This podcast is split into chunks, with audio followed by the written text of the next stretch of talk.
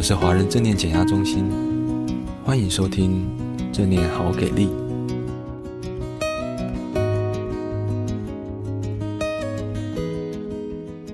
今天非常开心可以邀请到令跟我们一起做采访，也谢谢你接受我们的邀请。你大概是几年前学习正念的？嗯，我其实是最近前几个月才开始，就是来，就是才来上课。不过在可能这一两年都一直有听到，就是正念冥想这个。名词，然后就是看蛮多文章就有提到这个，然后也一直很想学习，因为我个性本来就比较容易紧张，然后专注力也比较差，然后最近我发现自己的专注力差到就是可能 和朋友聊天呐、就还会神游出去，我就觉得这个问题有点严重，所以就想说想找课来上。呃，就是除了跟朋友说话，发现自己有一些不专心之外，还有其他的原因让你想要来上正念的课程？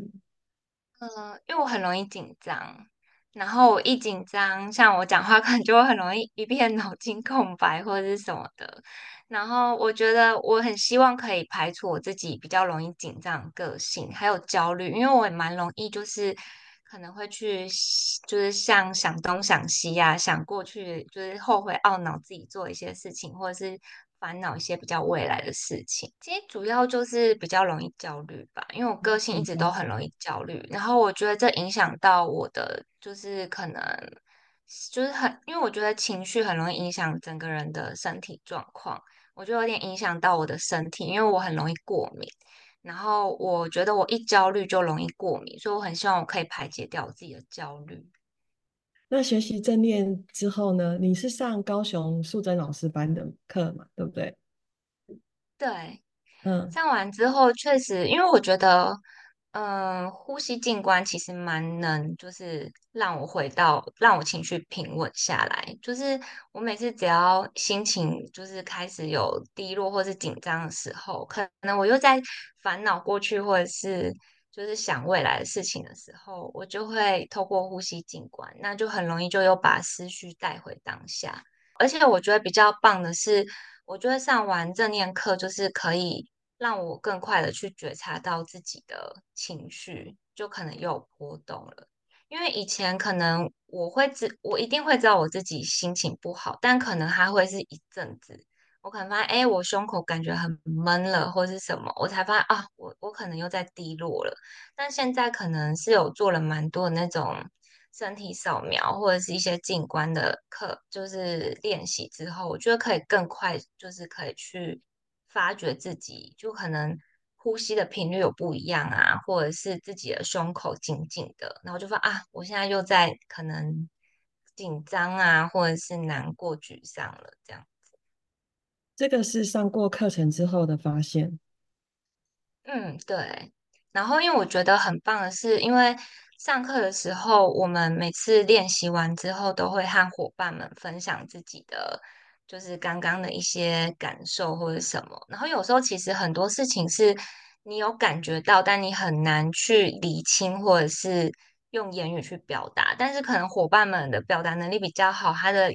言语主证能力比较，他把它清楚用文字说明出来之后，你就啊，对，这就是我刚刚的感觉，对，然后就更帮助自己去认识自己这样子。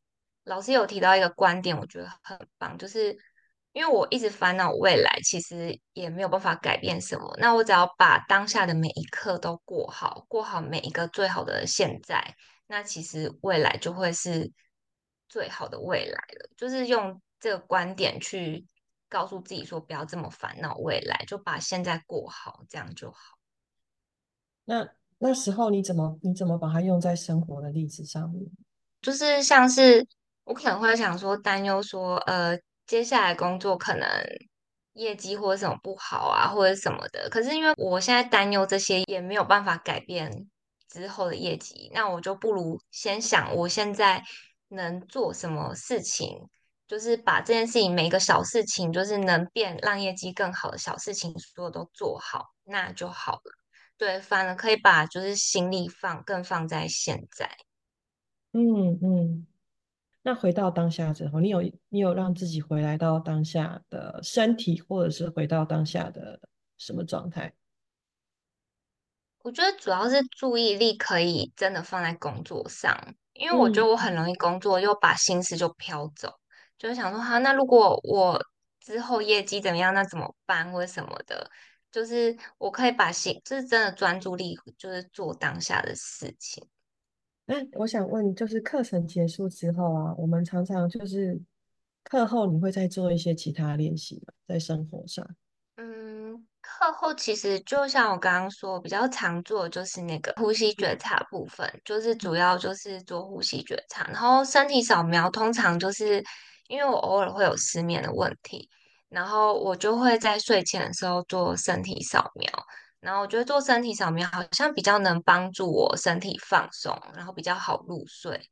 然后而且身体扫描，我觉得好像多做，好像真的确实可以比较快帮助我觉察到我身体的状况。就像我说的，我可能胸口紧紧的时候，我就知道我可能又在紧张了。可是以前我可能会比较慢发现，但现在会比较快就发现我可能胸口紧紧的这样子。那整个整个正念学习的历程到现在课后应该也有三个月左右了哈，从十月份到现在，这整个学习的过程里面，对于 Lynn 的一些，就是你的生活或者是人生上面，有没有什么其他的转化转变的历程？我觉得身体吧，就是过敏有比较好，然后我觉得呃，然后有一阵子我比较容易没有胃口，就是可能会有点没有食欲。因为我以前觉得说吃饭就是一个很放松的事情，我可能就会想要看剧啊，或者看一些开心的影片，觉得这是一个很放松的时刻。但是我发现好像没有认真在专注在吃饭这件事情，心思其实很容易会跟着剧中的那个它的剧情，就是会有情绪上的波动，可能也会影响食欲。我发现我没有食欲的时候，反而认真吃饭。反而会觉得东西变好吃，然后更有食欲这样子。哦，所以饮食静观也帮助你很多哎，对不对？嗯，对。但是我嗯，还是蛮常会一边看剧，但是如果那阵子食欲不好，我就会认真就是好好的吃饭这样。食欲不好是吃不下还是消化不好？没有胃口，就吃不下是。饭。那那时候是身体是处于紧张的状态吗？还是有其他的状况？嗯，可能可能心里会会是有点紧绷或者什么，我不确定是什么原因，但是就是比较没有就没有食欲这样子。用饮食静观的方式有帮助你在食欲上面有什么样的转变吗？主要就是会。就是觉得东西变比较好吃，我觉得，然哦，后也比较，因为你可能心比较平静的吃东西，可能也会让自己比较有吃得下饭。因为可能之前配影片的时候情绪有波动，或者是我可能没有办法就是这么认真在吃东西、饮食进观的时候，有可能我脑子是在想着工作上的事情，也是会影响我的食欲。对。常常都会拿出来使用吗？就是食欲不振的时候，就会就会拿出来使用，或者有点把它当工具在用，这样子。嗯嗯嗯，还有可以分享的？诶、欸，那我举跟我妈妈的好了，就是可能我跟我妈妈就是可能沟有时候有一些事情可能会有不一样的想法，然后可能讲话的时候就会可能比较就是带有情绪。讲话就比较带有情绪，然后字可能会用比较重，然后可是每次这件事情完，我就会很懊恼，很懊恼，觉得自己为什么就是要反应这么大或者是什么的。可是当我一直，我可能下一次跟他又发生一样事情的时候，我就会比较像是压抑自己，就是就是可能反而是会压抑了自己的情绪，但是其实那个累积久了。反而有一天 会可能会比较容易就不小心又在爆发，然后我觉得反而是当我接受我自己有这个情绪的时候，我意识到自己在生气的时候，然后我可能会我自己内心自己可能会有点自问自答，就是觉得说，那为什么他我会因为这件事情而生气，然后什么？当想完这些的时候，我好像这个情绪会比较就流动掉，然后我可能在回答他的时候也不会是这么生气的状态。但是以前我可能是遇到的时候，我就会跟自己说，我不要生气，就是她是我妈妈，我不能应该生气这样子。嗯，以前是用压抑的方式。那令你觉得在学习三个月的正念之后啊，刚刚听到你很多很丰富的分享，包括在情绪上面的这些转变，还有把它带给家人跟自己。之前压抑到现在会看到，然后不压抑嘛，对不对？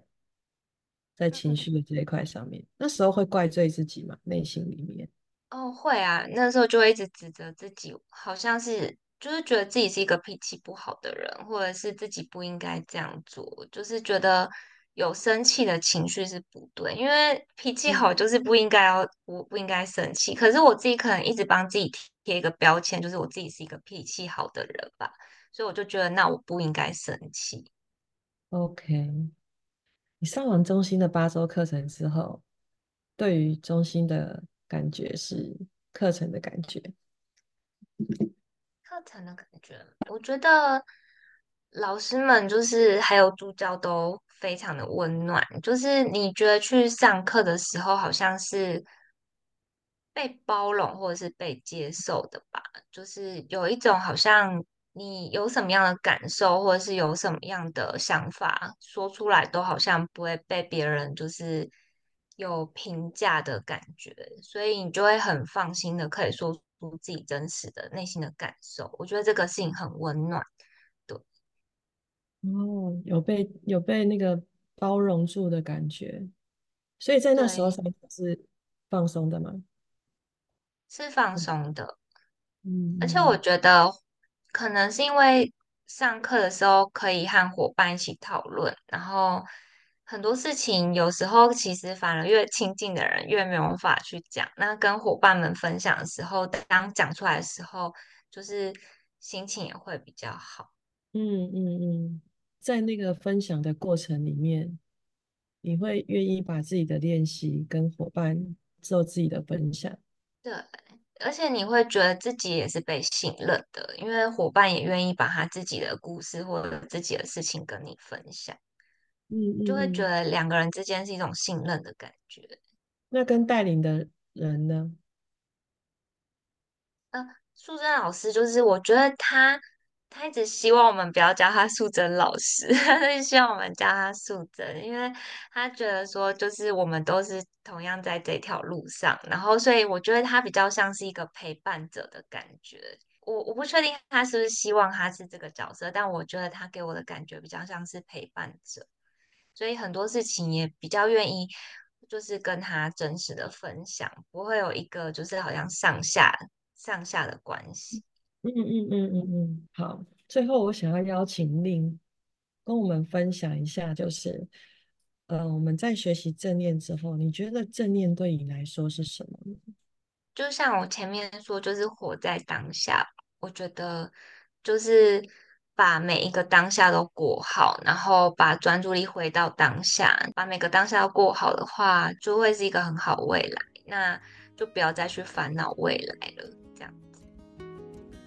嗯，好，今天非常谢谢你接受我们的邀请，感谢你的收听。如果喜欢我们的频道，欢迎按下追踪或分享。也邀请你可以在下面留言，跟我们分享你的感受或想法哦。我们每一则留言都会看哦。敬请期待下一集的精彩内容喽。